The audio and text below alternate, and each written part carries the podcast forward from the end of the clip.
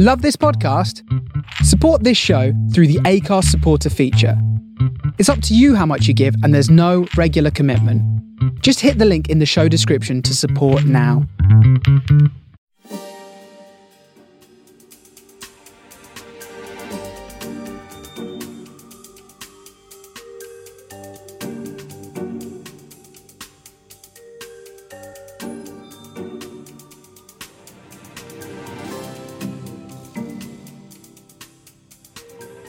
Hello.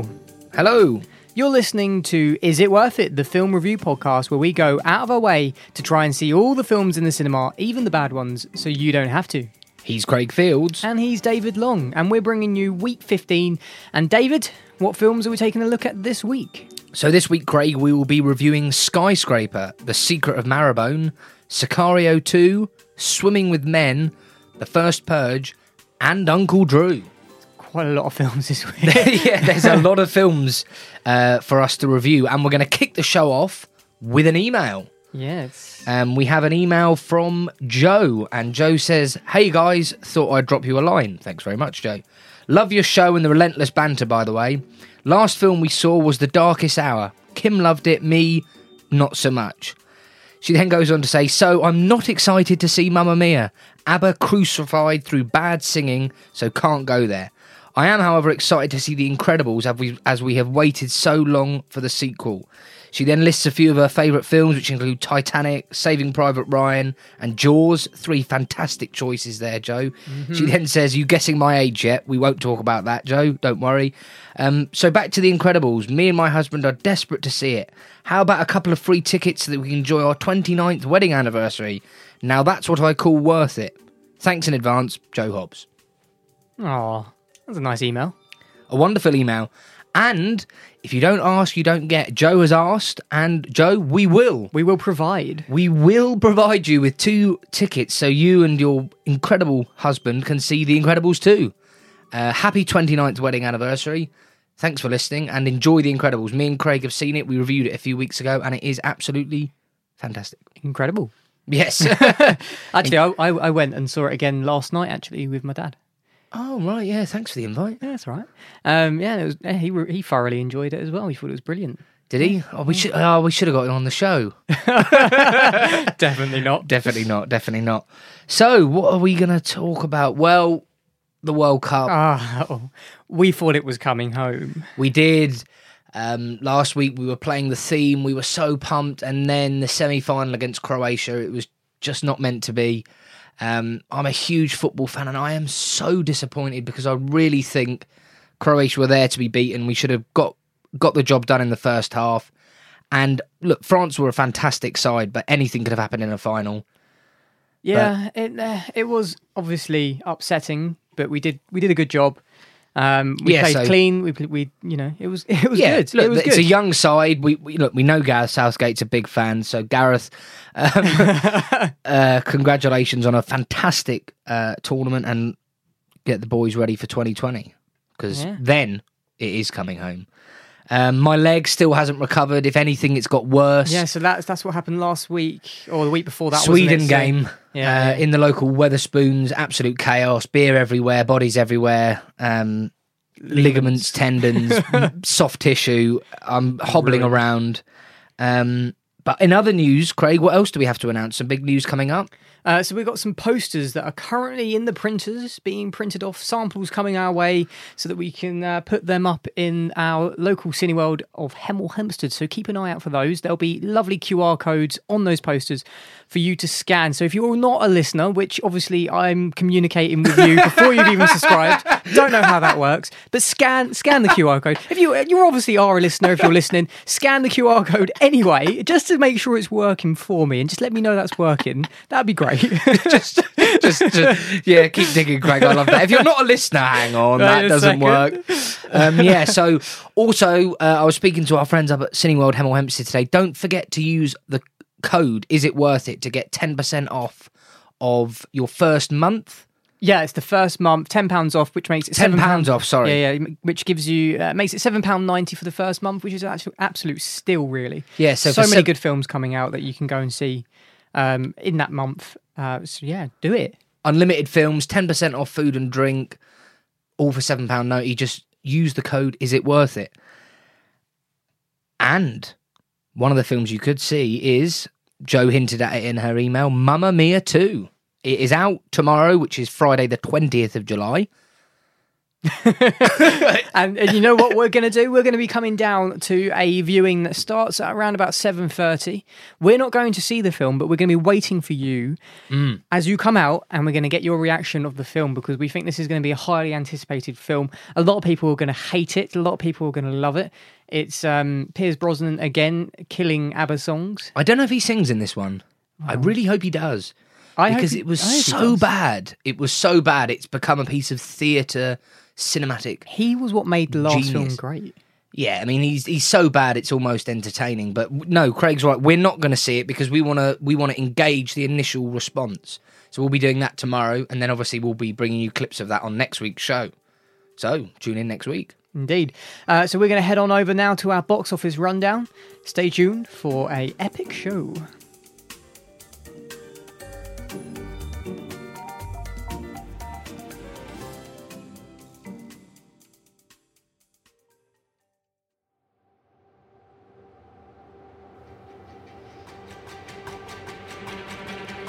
This is the box office rundown. Brought to you by Is It Worth It? The Film Review Podcast.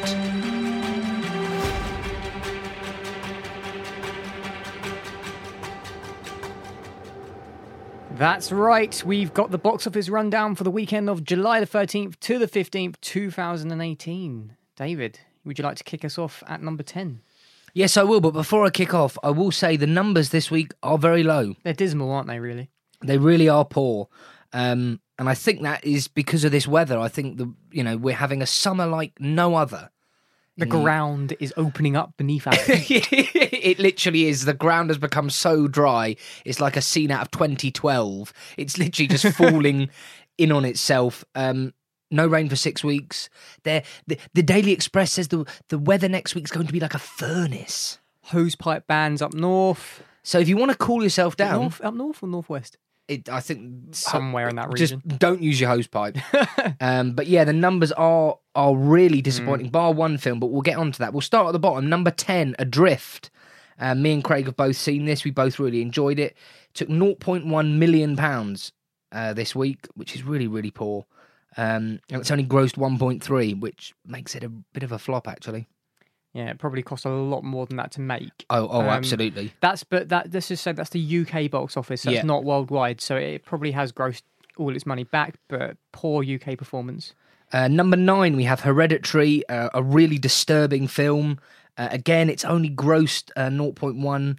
Um, this is that weekend or week? So weekends, yeah, it's only weekend. This is this is always the weekend box Okay. office that we do. So. Yeah, so uh, only from the weekend. Above it at number eight, Sanju. Again, we haven't seen this, not because we don't want to. We can't find anywhere that's showing it. True. Number seven, uh, we have Sicario, um, Sicario 2.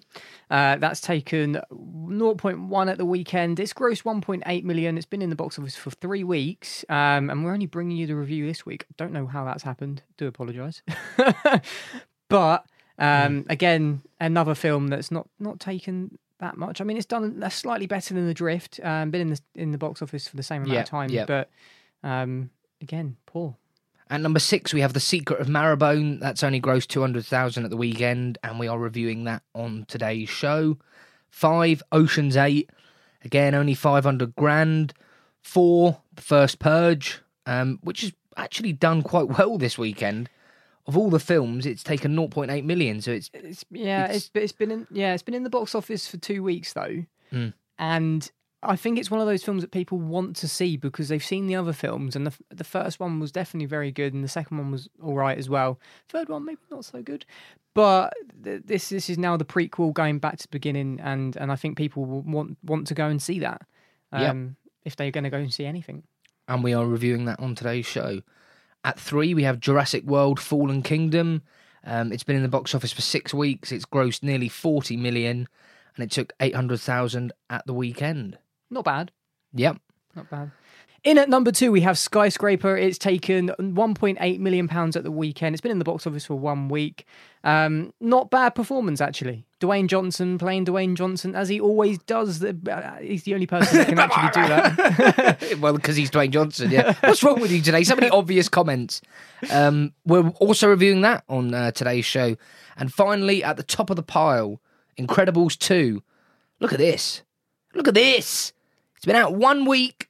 Smashed it. 9.5 million pounds. that is the film everybody is going to see. That that's probably why everyone else is underperforming. Plus the weather. Yes, I think that's a great point. Incredibles 2 is the film that everyone wants to see. So if you are going to go to the cinema, you're probably going to see that.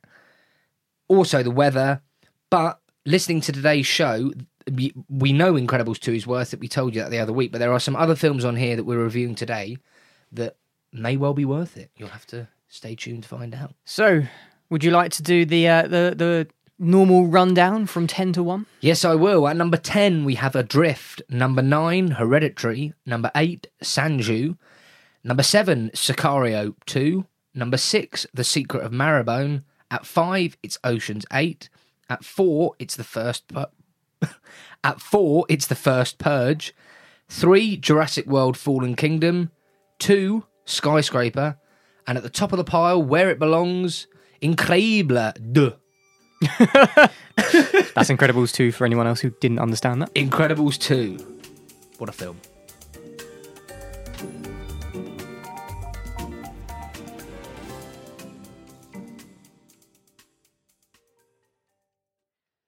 My name's Craig Fields, And I'm David Long. and we are both Cineworld Unlimited card holders. From just £17.90 a month, you can see any film, anytime, as many times as you like. You can also get 10% off snacks and drinks, Exclusive preview screenings of upcoming releases. and unlimited customers can now enjoy 25% off food and drink at Cafe Rouge, Bella Italia, Las Iguanas, La Tasca, and Belgo.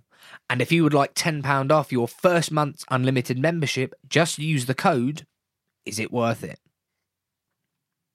So we're going to be looking at Skyscraper this week as our first film on the podcast.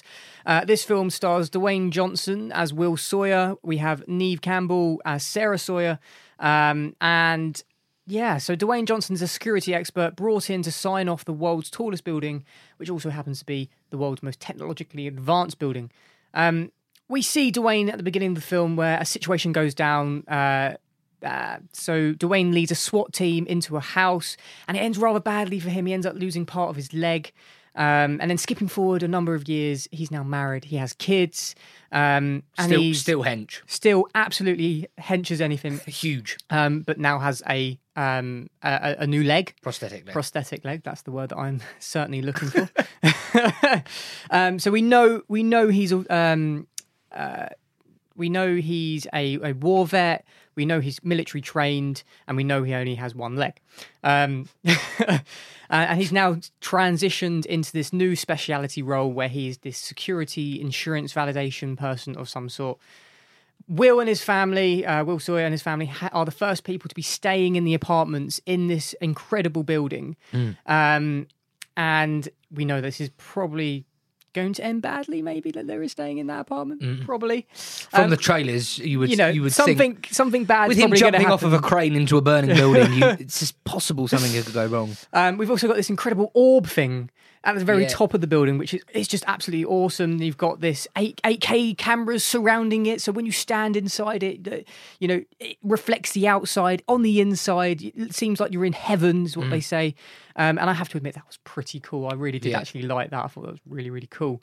Um, but nothing's going to go wrong in here either. Oh no, no, it's it's it's it's, it's a, new building. It's fireproof. It's bomb proof. It's It's everything proof, it's Dwayne Johnson proof. and he's he's signed it off, so Yep. it's, it's all good. He said it was fine. But then Oh no, some horrible European men with horrible accents come in. They're obviously some bad guys. Yeah. Uh, and they happen to start a fire on the floor where, of course, Dwayne's family are staying, and Dwayne obviously are you telling them the whole film? or- isn't in the building. No, no, this is just the what's going to happen. And he now somehow needs to get inside that building. We've all seen the trailer. We all know that something happens. There's a Yeah. fire. He has to get into the building. Um, he has to do some incredibly dangerous things to get into Mm. this building. I mean, from as you say, jumping from a crane into a burning building. Um, goes behind some strange helix spinning thing that generates electricity at excruciatingly fast speeds. Uh, also, um, whilst using duct tape as a a main item to stick himself to the side of a building. This film is ludicrous, Yep, absolutely agree. absolutely insane. But But but let's listen to a clip, and then we'll we'll round this review up. Get up! Hands up! Okay, don't shoot. Ayo! Turn around!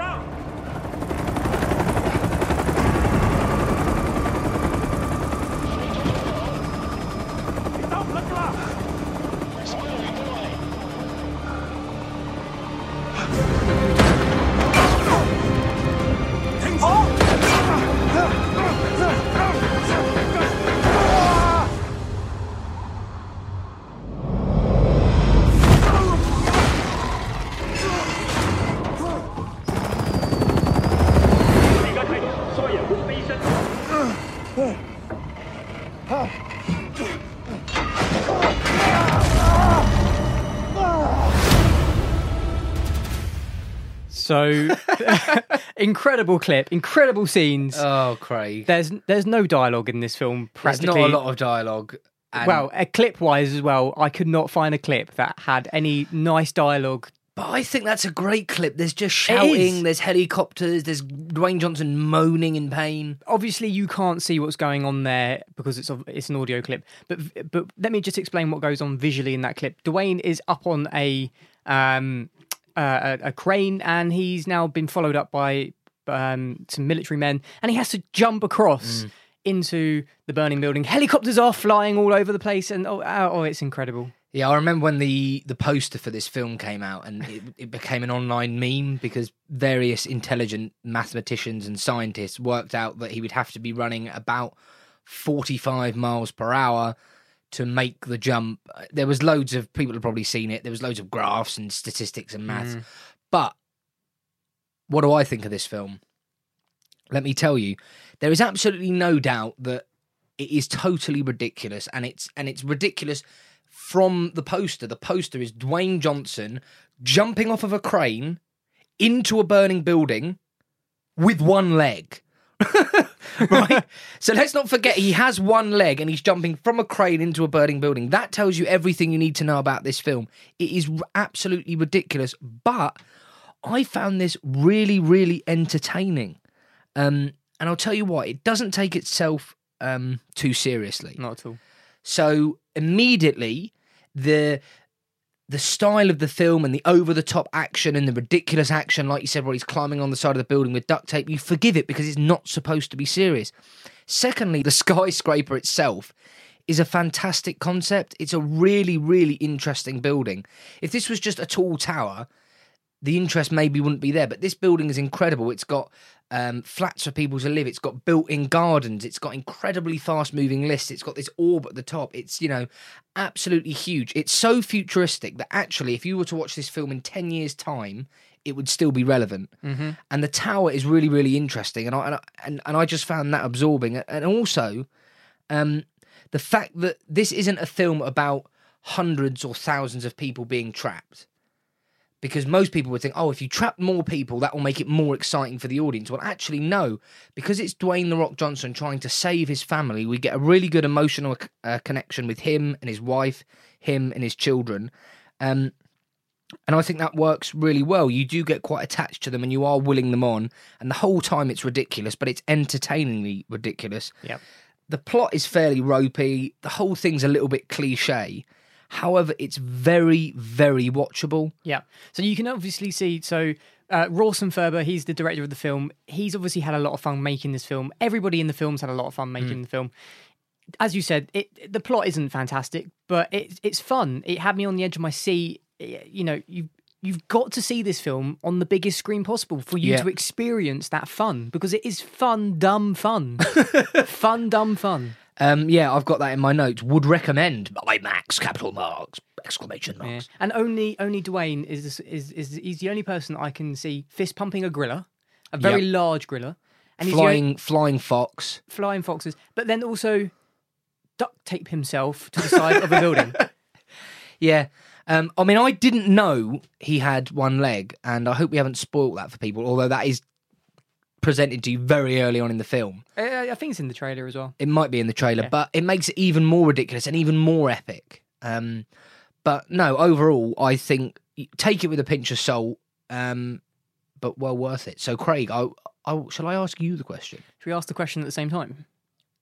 Mm, Okay. Three, two, one. Is it worth Is it worth it? That didn't quite work. That wasn't very well synchronized. Yes. Is oh yes, it's worth yes, it. yes. Go and see it. It's great fun. It is good fun. It had me on the edge of my seat, as I said, and it is it's great fun. Yeah. IMAX, Super screen. get down there. Yeah. Fantastic. And that's our review of Skyscraper. We're going to move on now to The Secret of Marrowbone.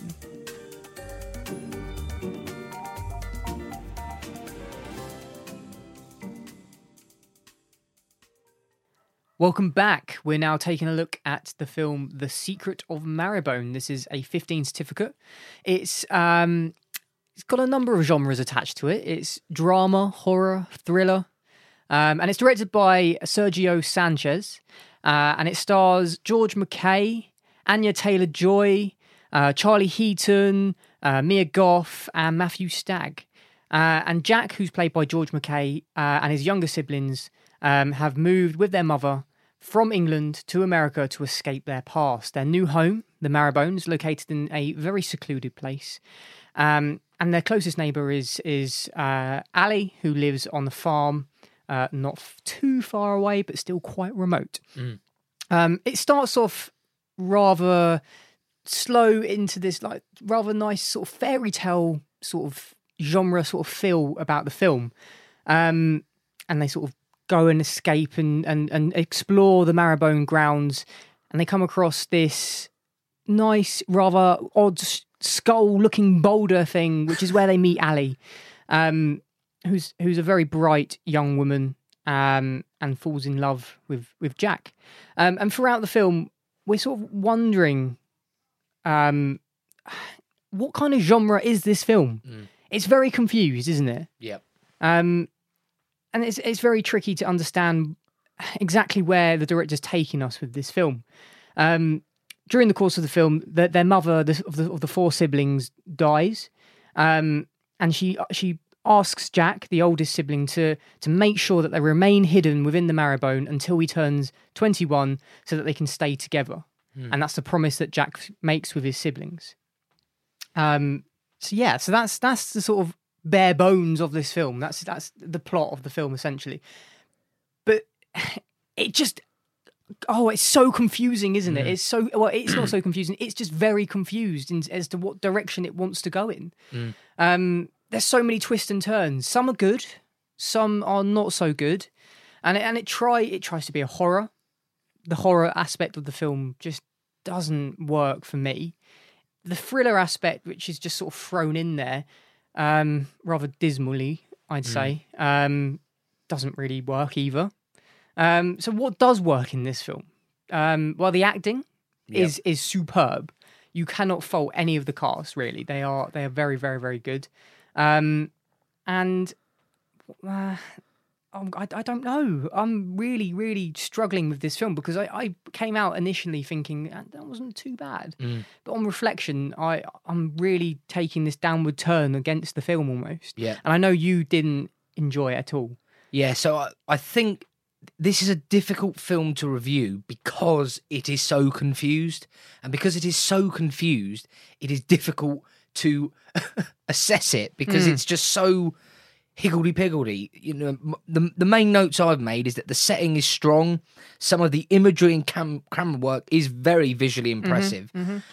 And im- d- drama esque, you know, panoramic shots, um, some really beautiful shots of the countryside and their remote surroundings, which which work but don't really work in a in a horror um, setting. they give us the, the cinematography and, and and and the way it's presented to us gives us a real sense of what era it's set in. It's Yep. set in the 1960s. We get that straight away, pretty much. Um, and also the, the, the, not so subtle hints of like the moonwalkings, we get that on the TV screen at some Yeah, point in yeah, the film, so and that really yeah. solidifies when we are in the film as well. Uh, I really agree with you. I think the cast is solid. Um, Maria Goth, uh, I think she was the standout uh, performer in this film. Really, really impressive. But I put most, mostly, I just think this is a dreadfully confused film. You look at the poster for this film, and it's quite a chilling poster. I think it's a very good poster, and it looks like a horror film. But as a horror film, it's very cliche, very jumpy, um, almost a bit like Winchester. Boo, ah, bang, you know. It, it- it's it's it's a strange blend of horror, drama, supernatural chiller, psychological mystery, um, and I don't like to plagiarize, but I'm just going to read a little snippet from a review in The Guardian that I just think one is very funny and two really hits the nail on the head that, on a film that is very, very difficult to review. Um, the Guardian uh, says this It's rare to get such a strong taste of turkey with Christmas so far off. Unusual to get that piercing tang of cranberry sauce without a double issue of the Radio Times to hand. This distinctively terrible film is a hideous hodgepodge of shouty overacting and muddled storytelling, unable to make its mind up if it's a family drama, a supernatural chiller, or a psycholo- psychological mystery. It's got plot holes the diameter of the planet Jupiter and is abjectly reliant on narrative elements uh, which have to be initially withheld under the cover of a clunking six month later translation and then disclosed in laborious flashbacks, assisted by the discovery of a deeply ridiculous diary accessorized with sensitive line drawings. And I just think that hits the nail on the head. It does. The only bit I don't agree with is the acting. Like, I, I, the acting was for me the standout part of the film. It carried that they carried the film.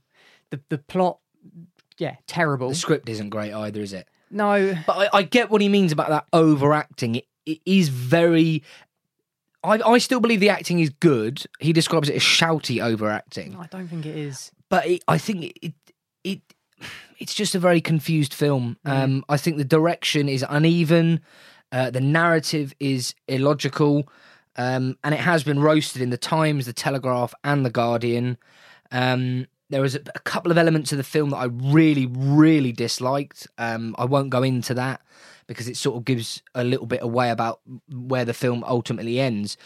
But to me, it seems like what the director's done here is he's he's he's he's taken a number of different ideas for a number of different films and thrown them all together. Mm. And there's no doubt some of the horror elements are effective. Some of the drama is effective. Some of the thriller and the psychological stuff is effective. Some of it, Yeah, but not all of it. And when you mix it all together, it's just a mess. yeah, I completely agree. And and and there's some some of the the, the actors are very un, underutilized. Um, Anya Taylor Joy's character Ali, she's so underutilized, and I think she was a wonderful actress in this film. She um, and and just really underused. Um, and I think to sum it up, really, um, overall, I liked it. Um, but we've seen a lot of these genres before, little bits from these. It's stolen from other films, little lots of little bits, and they were done well in their fixed genre on those other films. Thrown together, no, just Yeah. just doesn't work. Um, you know, it kept me intrigued uh, throughout the film. A, a talented cast, visually appealing, um, but just a very predictable plot that just just didn't work. Mm. So, David, um, I'm going to ask you the question: The Secret of Marrowbone is it worth it? No. Um, I, I I really don't think this is worth seeing in the cinema because I just think you'll come out confused, um, and it's and it's just not worth the hassle. Um, if you want to go to the cinema and see something that's strange, almost slightly art housey, a little bit odd, then maybe it's worth it. But it's Yeah. it's it. If you want to go to the uh, cinema and see a horror, go and see Hereditary. Yeah. Don't see this. Completely agree with you on that. Um, for me, it's worth going to see in the cinema because of how visually stunning it is, and and and the real. It's a real cinematic film. Yeah. But other than that, it's not worth going to see. You could watch this at home without a doubt. And I don't know if you would bother watching it at home, to be honest. You'll be going in thinking it's a horror, coming out thinking, what the hell did I just see? I also think we've made this point before. If you were to watch this film at home and pause it, I think you could get lost because you come back and you think, "Am I watching the same film?" Yeah, I agree. So I think we'll say not worth it. Not worth it.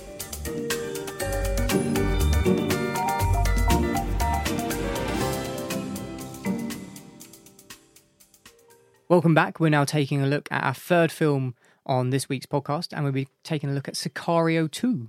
Uh, in England, it's called Sicario Soldado. In America, it's called Day of Soldado. Doesn't really matter. Um, they both mean exactly the same thing.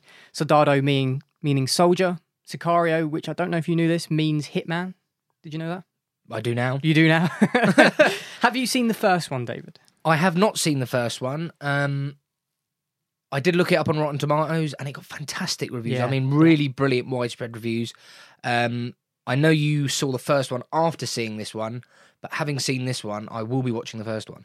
Yeah, so uh, there's no way of reviewing this film without looking at the first film in, in, in, in essence. So I will give you a bit of a rundown about the first film. So Sicario was uh, came out in 2015, which starred um, em- Emily Blunt in the lead role, uh, and we had Josh Brolin and Del Toro in those supporting roles. Um, and in the first film, they they focused on uh, the escalating war on drugs between the Mexico border and the US, and we see the film through Emily Blunt's eyes. Um, she is like an FBI agent, and she gets caught up in this joint CIA operation where she basically has no idea what's going on with this operation. What they're doing is completely illegal, and she is very conflicted as to what she's seeing of what's going on. And that's that's what made that film very different because you're fed the same information as Emily Blunt's character gets. Yep. So skipping forward to 2018, Sicario 2, um, and there's no Emily Blunt in this film. Um, you've got Del Toro back again, you've got Josh Brolin back again as well, and they are now the main leads in this film. Um, and and it is supposed to be said to be a standalone film. Um, it's now transitioned now into being instead of the, the war on drugs with the cartels, it's now the war on the cartels moving people into the US, trafficking people, because now that is a more expensive or a, a- more a better way of generating More revenue, lucrative. more lucrative uh, way of generating money um, Ill- illegally, essentially. Um, so uh, Josh Brolin's character is brought in to stir the pot, start a war between the cartels, uh, and he hires uh, Del Toro's character to come back again into this one as a hired hitman, essentially, to start this war. Um, let's go to a clip. No rules this time. Turning you loose. How loose? Carlos Reyes. How's that for loose? It's your chance to get even for your family.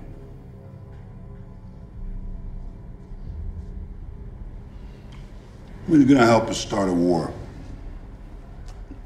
With who? Everyone. Yeah, so I think that's uh, a fantastic uh, clip there that Craig's chosen because it's got uh, the fantastic um, dialogue between Del Toro and, and Brolin. They're both superb in this film. They're, they're brilliant actors in, in, in everything they do, but I really like them in this film. We also have that chilling and very eerie soundtrack in the background, which is very effective throughout. And you touched upon the plot of the first film. Having not seen the first film, I can tell you you can 100% go and see this because it does work as a standalone film. However, if you can see the first film first, I would recommend it Yeah, same. because there are l- quite a number of things that are hinted upon and touched upon in this film that obviously hark back to the first film. You're not spoon fed them, but you're given them in a way that even without seeing the first film, you can still understand this one. But I would recommend uh, seeing the first one first if possible. Um, yeah, fantastic clip. And, you know, overall, I absolutely loved this film. Um, and I loved it from the very second it started. It had a really tense beginning, uh, and it had a, this fantastic soundtrack that you got a little clip of there. And also, I thought it was so poignant for the times. Um, you know, with with Donald Trump as president of the U.S. and his rhetoric, "I'm going to build a wall. I'm going to build a huge wall, great wall, very well made wall." You know, this film goes to the heart of the problem between the American border, sorry, the, the border between uh, America and Mexico. Yeah. And not only the smuggling of drugs, but the trafficking of people. And to, to throw another um, cat amongst the pigeons, it's also about terrorism. So you've got drugs, you've got um, people smuggling, you've got terrorism, and it, it's so poignant for what's happening in America at the moment. Um, it's really well paced. Uh, I think it's got a fantastic script. Um, there's a couple of scenes in it that I found really, really moving, and also it is very, very violent. But it's not violent in a way that is unnecessary. So there's not just unnecessary violence. Yeah. I think every time a gun is fired, it's fired because it needs to be. Yeah. So there isn't just scenes. A lot of films you have scenes that are thrown in to get guns and chases that aren't actually needed. This every time that someone is shot or blown up, it actually works within the plot and it's very explicit um, and visually quite alarming. I was quite shocked by some of the scenes. Yeah. Um, and overall, I just think it makes it very, very effective. I love the pace of the film. Um, I think the two lead performances are gripping, and actually, it goes in at number. I'm not sure which number, but it goes straight into my top five films Which is saying a lot, to be honest. Because I have Mm. since to, doing I- the podcast. That is, Yeah, I, I have to disagree with you in some little elements there, in the in terms of pace. So near, I felt that near into the final act, it did fall into this very melodramatic sort of uh, feeling uh, where because I've seen the first film, we missed the presence of Emily Blunt because we see things through her eyes, and it doesn't spoon feed us the entire story with this film, it does spoon feed us a lot more Yeah. than the first one, and I missed the element of of seeing it through somebody else's eyes from the first film. So I- I think you need to go and see the first one and then reassess this a little bit. yeah, that's interesting. You say that because having not seen the first one, that I, I said even before you mentioned that that I Mm-hmm. did feel like that I was being slightly spoon fed some of the previous plot. Yeah. Um, Well, not even not even the some of the first plot. I mean, also the current plot as the well. current plot yeah. is it's given to you a little bit more on a plate. You get you build way more of emotional connection with Josh Brolin's character and Del Toro, like a massive amount. Mm. Yeah, yeah. Um, you don't find out much about Del Toro's character until the very end of the, in the first film. Mm. Like you don't know what's happened to him. It's very, very. It's leaked to you in little bits Yeah. through Emily Blunt's character, and that was a really great, great way of of filmmaking for that one, Mm. and that's what made it really stand out. Um, you do have some other standout performances as well. Um, the character um, Isabela Moner, um, who is the cartel's daughter, I thought she was really, really good, and she's been in Transformers, the last, the last one that was done. And I thought she was really, really good. Uh, really notable performance from her. Brolin as well, superb as well, as you said. Del Toro, fantastic. Um, yeah, it's interesting you yeah. say that. The the young girl, um, sorry, what was her name again? uh, Isabella. Isabella. Um, is that the actress's name or the character's name? That is um, that is the actress's name. Yeah. Yeah, she was fantastic in this. Um, and for her to stand out alongside Del Toro and Brolin really shows just how good her performance was. At some points in this film, she looked genuinely horrified and truly in shock. Her character goes on a on a I mean, life altering journey in this film. And she portrays that really, really well.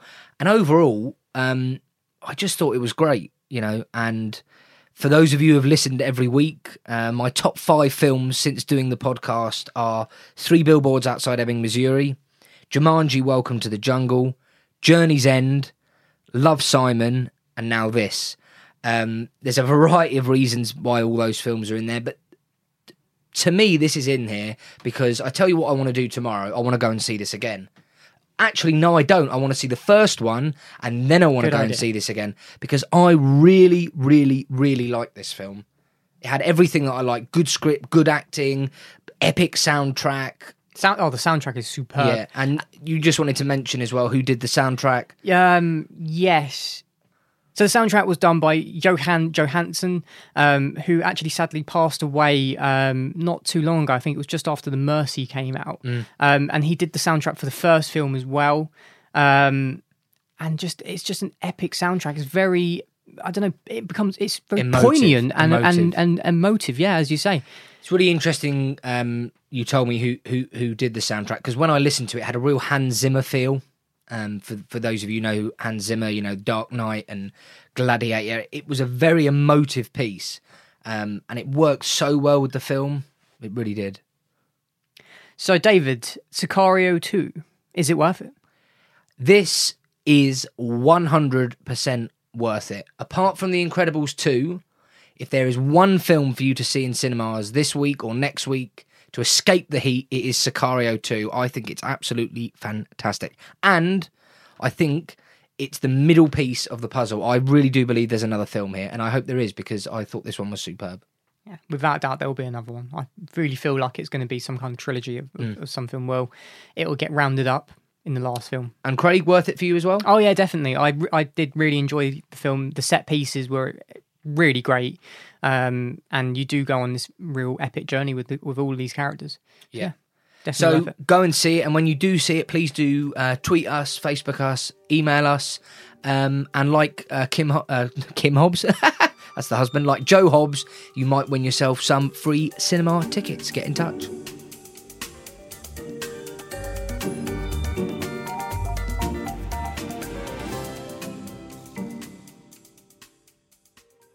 Following a major refurbishment at Jarman Square, which now offers a large selection of quality restaurants and activities, Cineworld Hemel Hempstead invites you to enjoy and experience their new facilities. IMAX, 3D super screen, and a conveniently placed Starbucks. if you want to see any of the latest releases, including The Incredibles 2, Mission Impossible Fallout, or Ant Man and the Wasp, Then head to Cineworld Hemel Hempstead in partnership with Is It Worth It? the Film Review Podcast. Welcome back. We are now reviewing Swimming with Men. Uh, Rob Brydon takes the lead role in this film in a fairly well packed British cast, quite a few uh, recognisable faces in here. Um, and Rob Brydon plays an accountant that seems to be stuck in the monotony of life. The film starts with quite an effective scene, actually, very similar to um, The Commuter, uh, actually, of him going to work, saying good morning to the same people, you know, same different day basically, and Yep. quite really quite an effective start. And you know, we see him living the same things day in day out. He's he he is definitely fine, you know, in the midst of some sort of midlife crisis. Um, and one of his forms of escape seems to be going to the gym for a good swim. And we see him swimming up and down, up and down, again in quite a monotonous fashion until um, he comes across an all male, middle aged, synchronized swimming team um, that are in the pool next to him. Um, and there's a lot going on in his life. You know, he thinks his wife's having an affair, and he's an accountant. And in a really quite comical way, he points out to this synchronized swimming team that their um, performance, their I don't know what to call it, their Synchronized swimming. synchronized swimming isn't work isn't working because the numbers don't add up. He's he's an accountant, and there's a really funny scene where Rob Brydon tells them that they need to have an even number of people. Um, the group is an odd number, so he's obviously implying one of you needs to go, whereas they think, Rob, why don't you come and join us? Then we get a little bit more about why this team is actually formed, and this is a great clip of when the guys are all together um, practicing one of their routines.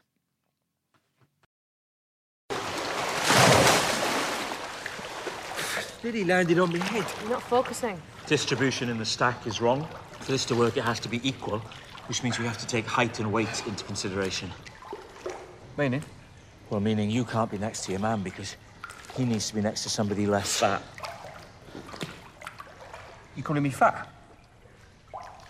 Archie, you calling me fat? Well, you could do with losing a little bit of. Oh, yeah? yeah? Well, you can take that back of yours to the barber's, mate. It's like trying to wrestle with a yak. You're just jealous because you're wearing thin, fat boy slim. As is your banter, Mate, Oh, yeah? yeah? Verdant and lustrous, mate. Oh. Guys, guys, let's do it again. Come on. Yeah, come on, we've got to practice the throw. Can't do the throw without a flyer, and we haven't got a flyer because we haven't got Tom. He's a bloody liability. Right, that's me. Oh, oh, oh. brilliant. Life's ticking away and the clock's getting louder. Come on, Colin. Oh, just having fun. Tick tock. So yeah, that that clip does really show the banter of the lads when they're in the swimming pool, and and that that is when this film is at its best. Um, it has an element of the film where it goes like down the same road as Finding Your Feet because it's a film that's in the cinema. They have to take it that one, one step further, and they have to go to another country or go to another place Yeah. and, and enter some kind of competition, which is where the film for me just sort of took that that road where it didn't really need to go down. Yeah, I know exactly what you mean. A little bit stereotypical. Yeah, That thing we were talking about, um, a bit like the film Edie. These people are old. Look at them doing great things for each other. I know exactly what you mean. Um, but the cast that we've got in here, you've got Rupert Graves, Jim Carter, Thomas Turgoose, um, and they're all part of that that synchronized swimming group, and and they are such a fantastic, Mm. brilliant British cast. Um, and they really do carry the film very, very well. Rob Brydon as well, especially in the lead role, he does a fantastic job as well. Um, and they all do a really good job doing the synchronized swimming as well. Yeah, yeah. They are all doing it. There's nothing CGI'd about it. There, there, there's nothing fake about it. There's no stunt doubles. It's them. And you know it's them. Yeah, and I think that's what m- makes that element of the film really effective is the fact that they haven't filmed it and then got real synchronized swimmers to do it. They've actually got these guys to train to do it together and filmed them doing it. And I don't know how much of, of, of the film was natural or off the cuff, but there are certain bits, particularly when they use a handheld camera, a GoPro, that feel really natural and spontaneous. Jim Carter, who you will recognise from Downton Abbey as well as many other things, is great in this. Really, really good. As you said, Rob Brydon's great. Adil Akhtar, who's um, in Four Lions, the gentleman who buys all those bottles of bleach. Um, fantastic British actor. He's he's also good at D- Daniel Mays as well. Um, he's been in loads of films. Like you said, it's Oh, a yeah, real tons.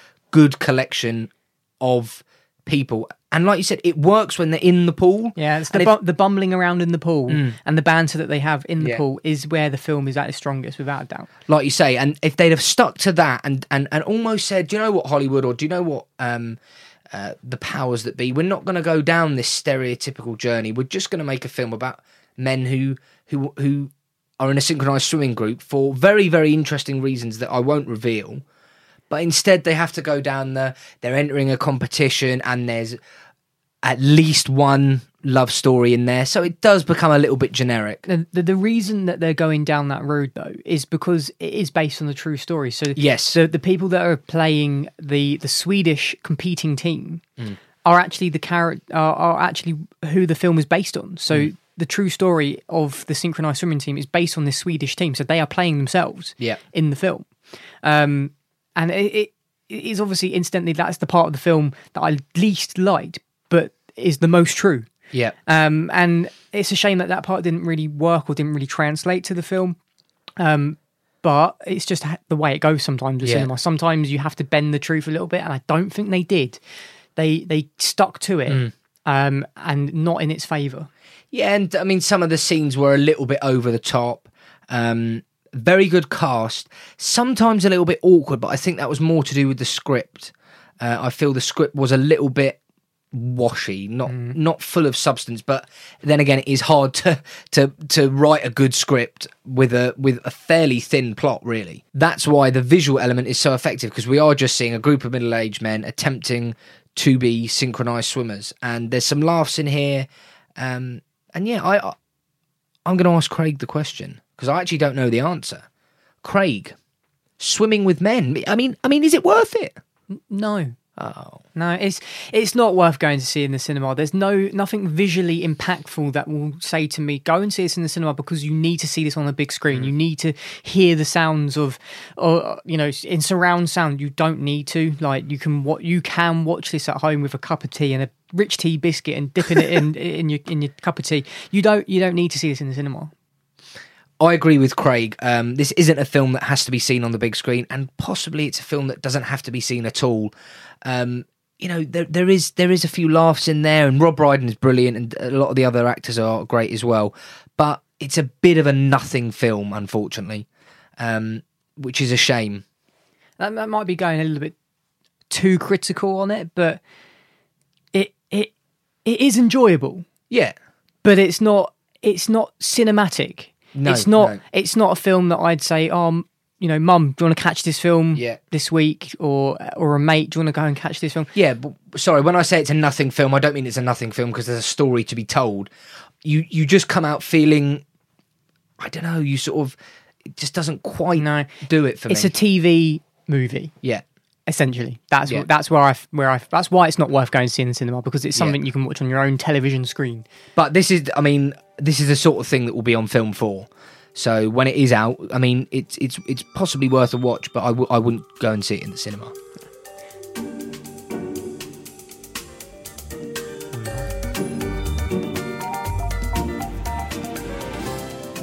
Welcome back, ladies and gentlemen. It is now time to review our penultimate film of the podcast, which is The First Purge.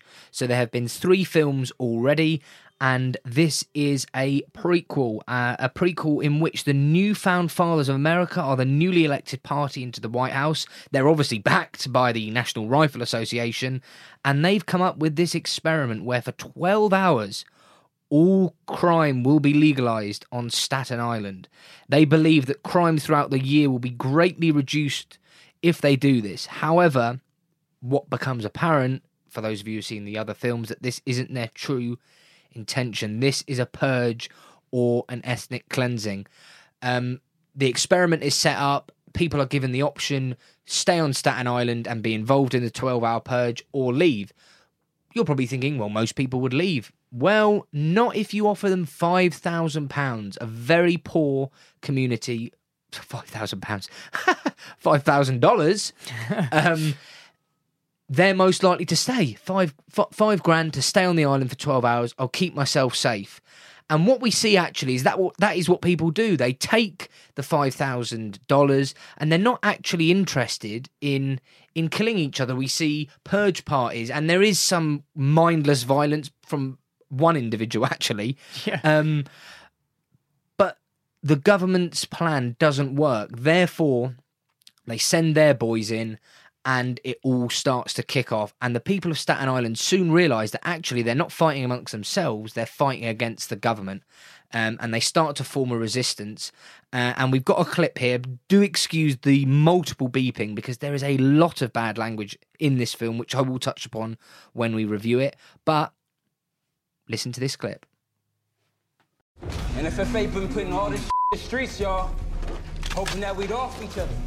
We didn't, and now they stoking the fire in another mother way. Our neighborhood is under siege, gentlemen, from a government who doesn't give a about any of us. Now there's a lot of good people out there who we're gonna have to protect now. See, the NFFA forgot about one thing. They forgot about us. This is our home. So let's show these never to with our island again. Let's go. Let's go. So, as you heard there, Dimitri, who is our lead character in within this film, he is uh, the leader of a gang, um, and he finally gets off his bum to to get involved in this um, almost like a revolution, this purge that's going on here, to to stop it. He knows he knows that the government are behind this, and he knows that the government are trying to get everyone else to see that they are killing each other. So he is fighting back. He has formed this resistance uh, with the community to to fight back.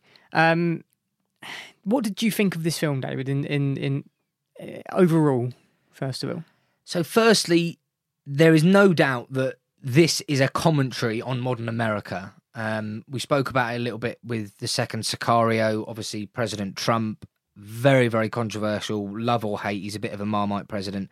And there's a definite anti Trump theme, uh, an anti government theme. It really focuses on the oppressed classes, um, the power of government, the power of manipulation. Um, obviously race is a is a, is a is a massive theme so all of those things are in there and you and they are given to the audience and you can interpret them how you like but they're given in a in a really bad way. And I'll tell you why. The the two main things. Firstly mindless violence in this film. So I spoke about Sicario 2 and how every bit of violence was was necessary. It enhanced the plot. It enhanced the the the the the, the feeling that you you got in in in that film.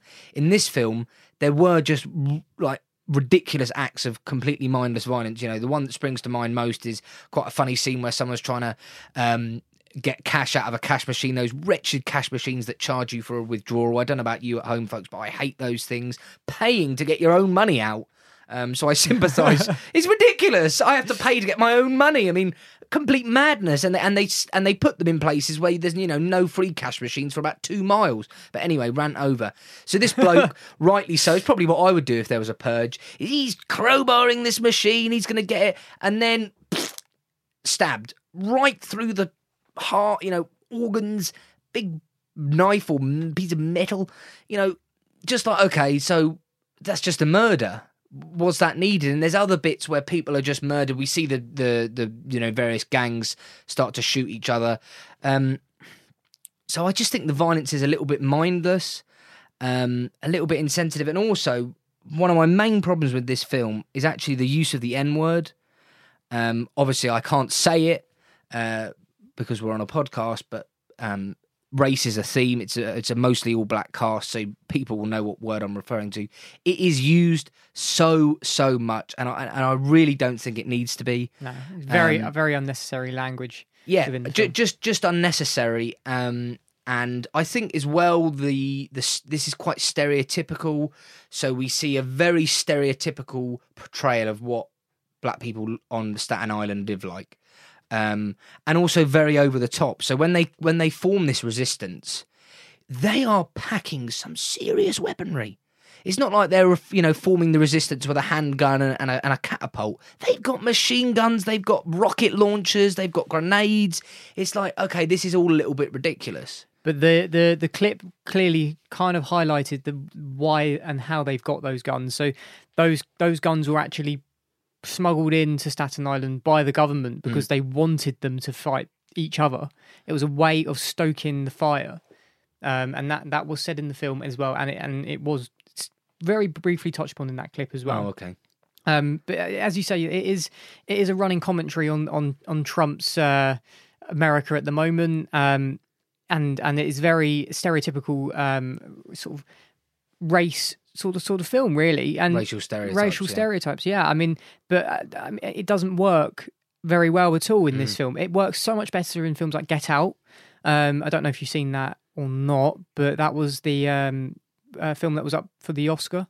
Um, yes, yes. and that that film had the same commentary Mm. but worked so much better this film was mindless um, killings minus language throughout the whole Yeah. film um, yes it touches upon these issues but does it so it does it in, in a very bad way really Mm. doesn't really highlight the things that you want it to highlight very well and that's, that's all i can really say on it because Mm. uh, enjoyable not really actually Yeah, I mean the concept is very very interesting. Yes. You know, uh, we, we just had we just paused for a little break in the middle of this recording, and I- and I was just thinking, you know, imagine if all crime was legal for twelve hours, you know, and it it, it makes you think about crime and morality because.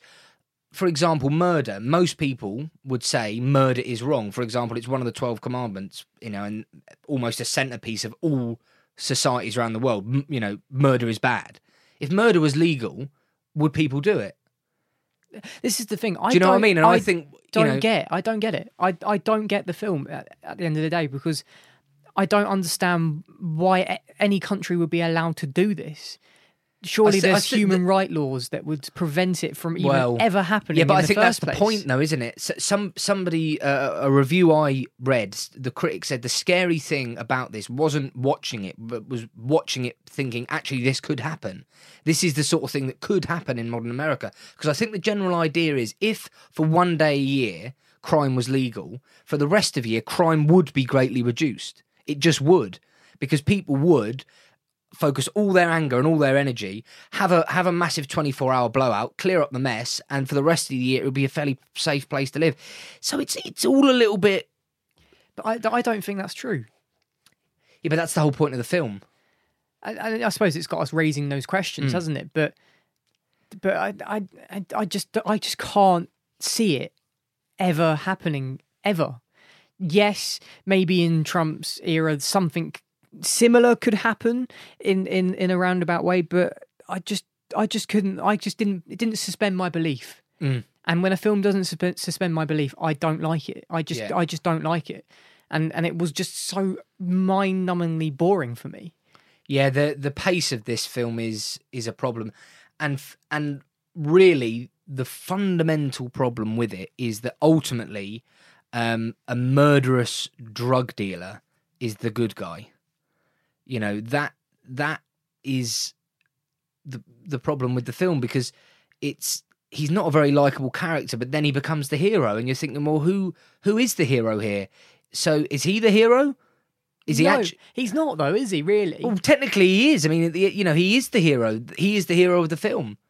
I just didn't like it. I just Yeah. did not like that at all. Yeah. So, uh, like I said, the language in it is appalling and un- unnecessary. Um, the violence again is very graphic and unnecessary, and really, the film is unnecessary. Craig, the first Purge, is it worth it? No, I I didn't like it at all. No, not worth it for me. Um, I'm in agreement with Craig. I think if you've if look if you've seen the first three films, I think you're gonna you're gonna go and see this. I don't think it's worth seeing in the cinema. I don't think it needs to be seen on the big screen. Um, I imagine it's the sort of film that will go quite quickly onto Netflix. Um, look, I don't think this is worth seeing in the cinema. Um, If you've seen the other films, then you're probably going to want to go and see it. And I think that does um, show with the box office results this week yeah, already. yeah, it, Um, it, it's proving it's proving it's proving quite quite popular. But um, for me personally, um, I I never like violence for the sake of violence. So for me, it's not worth it.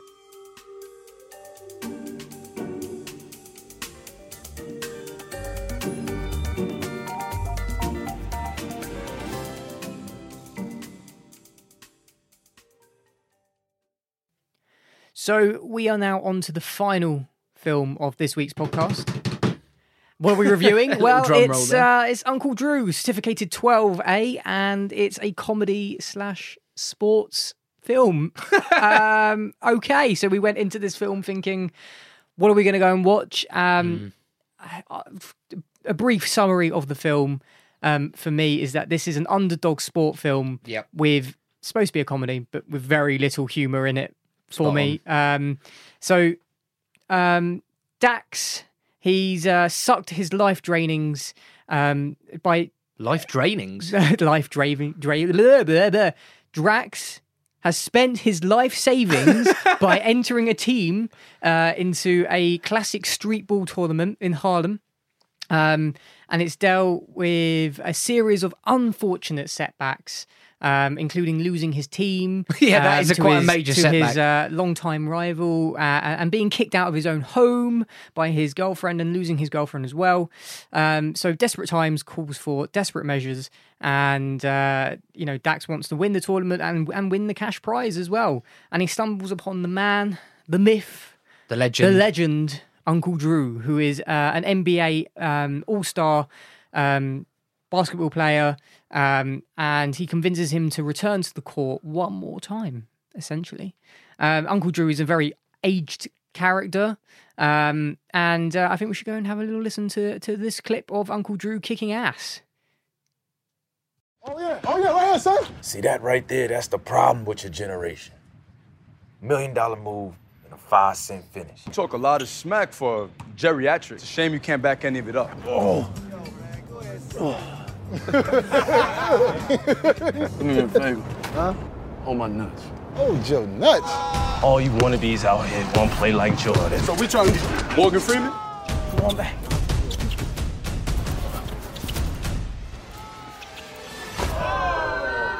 Don't do him like that, Uncle Drew. So I, I found myself while sitting in the cinema wondering how the hell did this film make it to the big screen? um, so after a little bit of investigation, I found out that um, this film was uh, was was was a successful five year run on TV, a, a fan favorite digital episodic series, essentially, um, which was originally conceived by none other than Pepsi. Uh, so Pepsi are are the uh, the people who have made this film. They have put the money up. It's a Pepsi production, um, and and uh, obviously was very popular in, in the United States. Um, and that is how it found its way to to to to the big screen. And uh, this is not this is not a film for the UK market whatsoever. Why some of these cinemas, well, a lot of the cinemas in the UK have picked it up uh, is beyond me because there are so many other good films that haven't actually been picked up in uh, sort of nationwide, I really. mean, for example, Swimming with Men, we saw that, but I think that's out of cinemas now. Uh, yeah, it's pretty much gone out of cinemas Mm, now. which is a real shame. Um, uh, there, there's just so many other films that could be in its place, but um, yeah, it's. I think it's doing very well in the US. Um, but but Uncle Drew, I f- I I really didn't like this film. Really didn't enjoy it. Didn't find it funny whatsoever. Didn't relate at all. Obviously, because this is an American film with a- a sport that I've never really had any interest in. You know, basketball for me is not not a- a sport that I would watch on Mm. TV ever. Um, so yeah, no, for me, not for me at all. What about you? For you? I think you've hit the nail on the head. For the American market, this is um, going to be quite popular. But here in Britain, you know, two, well, th- three of America's major sports basketball, baseball, and um, football um, their version of football, not our version, soccer. There isn't a huge interest. And, and, and, uh, in the in the in the general public, I mean, there are, there is an interest in these sports, and these sports do continue to grow but it's it's not a film that people are going to jump and want to go and see. Um, and I I was really disappointed with this because, firstly, it wasn't very funny at all. At all. So I think the director or or or whoever realised that the comedy wasn't really working, so they tried to make this a more, you know, zero to hero successful sports drama. The underdog. Yeah, and story. again, that doesn't work. If if you want to see a great basketball film, watch Coach Carter or Space Jam. Yeah, exactly. Space Jam with Michael Jordan and, and the Looney Tunes, Or uh, like I said, Coach Carter, Samuel L. Jackson. or or dodgeball. Well, it's not ba- basketball, is it? No, no, okay, it's not basketball, but it's an underdog sport film. Yeah, yeah. So there are others out there. So the comedy doesn't really work. The drama doesn't really work. And I'll tell you why the drama doesn't work. Um, we've got a, a, an array of people who look utterly ridiculous. So Uncle Drew is quite clearly um, a man in his 20s, 30s, wearing a lot of prosthetic makeup, a ridiculous white wig, and a ridiculous white beard. Over the top acting. And the thing is, he isn't actually an actor. He's actually a professional NBA basketball yeah, player ex- as well. exactly. So that that's why there will be interest in the states, but but I just don't think it works. I'm not quite sure what they're trying to do with this. It's it, you know, if you if Shaq O'Neal's in it as well. Um, so if you are a basketball fan, then it's worth seeing. But for someone who's not a big fan of the sport and didn't know the characters in it, I didn't find it that enjoyable. That said, there was a church scene. Um, I don't know if that made you laugh, but I absolutely loved this one particular scene. Um, obviously, it's a black church, and I mean, it's a really black church. It's, you know, proper hands up for Jesus stuff. And I'm a churchgoer, and I just found it really funny, and I could really relate to some of that OTT Christianity. It did. It did start off funny for me, Mm. but it just went on Yeah. and on and on to the point where I didn't find it funny anymore. And actually, in my notes, what I've said is the, the start was really good. They really built the interest with flashbacks of former basketball players and the myth of of Uncle Drew, and they built all this up. And then as soon as it got into the main film, it was just not very good. Um, and the script actually wasn't that bad, but because they're not proper actors, the deliverance wasn't great, and you got a, quite a wooden feel. Um, it was hard work Yeah. watching this. Overall, for me, it feels like Pepsi are trying to commercialize on their brilliant TV series, of course, because that was obviously very popular. So Mm. they're trying to make some some money back on that, maybe, but but not for the UK audience at all. Yeah. Um, so, Craig, I will ask you the question, and I think I know the answer for our wonderful listeners. Uncle Drew, is it? I mean, is it worth it? No, don't. Do not bother parting with your cash. if you're a Cineworld Unlimited card holder, then even don't even bother going to see it with that. Mm, no, it's it's it's it's heavy stuff. It and it's just not very funny. Um, it's Is it worth it for you? n- no, um, it really really isn't. Well, thank you very much. Oh well, thank you, Craig.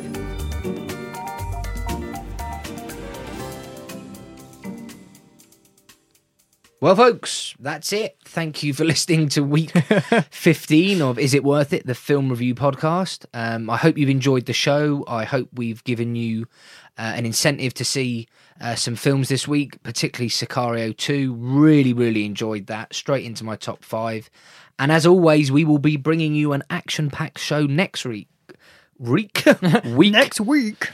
Craig, tell our lovely listeners what we have coming up. Uh, so we've only planned to see a couple of films for next week. Uh, I'm not, I haven't planned too far ahead, but we've got Hotel Artemis, we've got Mamma Mia, Here We Go Again, uh, and we'll be interviewing people coming out of the cinema for Mamma Mia. So if you have been interviewed, this is obviously in the future, but if you've been interviewed, you know you're going to be on the show. So Yeah, yeah. Again, subscribe. Craig, I, this has been a great show because you've been talking to people who don't listen to the, show, but are going to be maybe listening. are.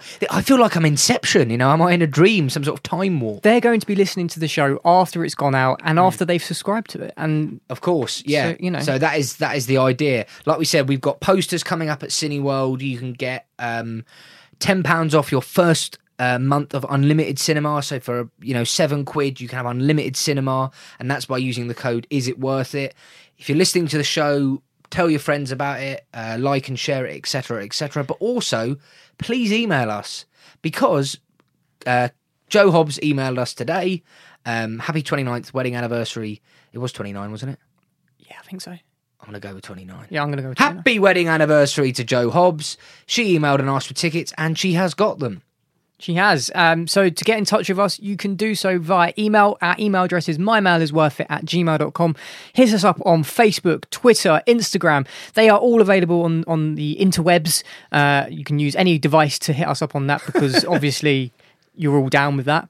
Um, David is still swiping right. Um, so if you come across him on Tinder, Bumble, uh, Plenty of Fish, or whatever social Badoo is another one, I think. Badoo.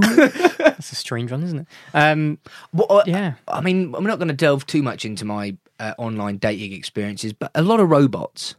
Are they? Yeah, well, yeah, because I mean, the, the people who seem to I seem to match with are too good to be true. And then the first message will be a really generic response, like "Hello, how are you today?"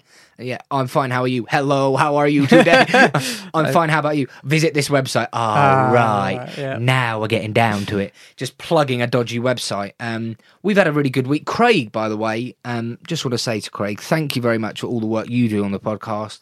He organizes me. He also does all the editing, and he's looking incredibly handsome. We look like a couple of boiled eggs. Yeah, Um, I- I've got a yeah. zero. I've been bald for a couple of years now. I've embraced it. Craig is now down to a grade 0.5, and I think it really suits him. So if you're at Cineworld and you see two boiled eggs in the cinema, it's most likely us. we, it's obviously not very representative of the poster that's going up where I had hair. At the beginning of this year, I had hair and a very big beard. And, you know, seven months later, I am now bald. It's fantastic. Craig has has just gone from you know big head of hair, big beard to just less and less hair. It's, it's this podcast. It's stressing me out, he, man. He the hairline is receding faster than the French army. These are the jokes, folks. oh um, god. but no, thank you very much for listening to week 15. Please do email us, get in touch. We know there's a lot of you guys listening out there because we have a machine that tells us how many people are downloading the podcast. How are we going to finish the show? What kind of jingle are we going to have? I don't know. We haven't can't have uh, the, the the three lions anymore. No, we can't. Um, how about some bark? Take it away.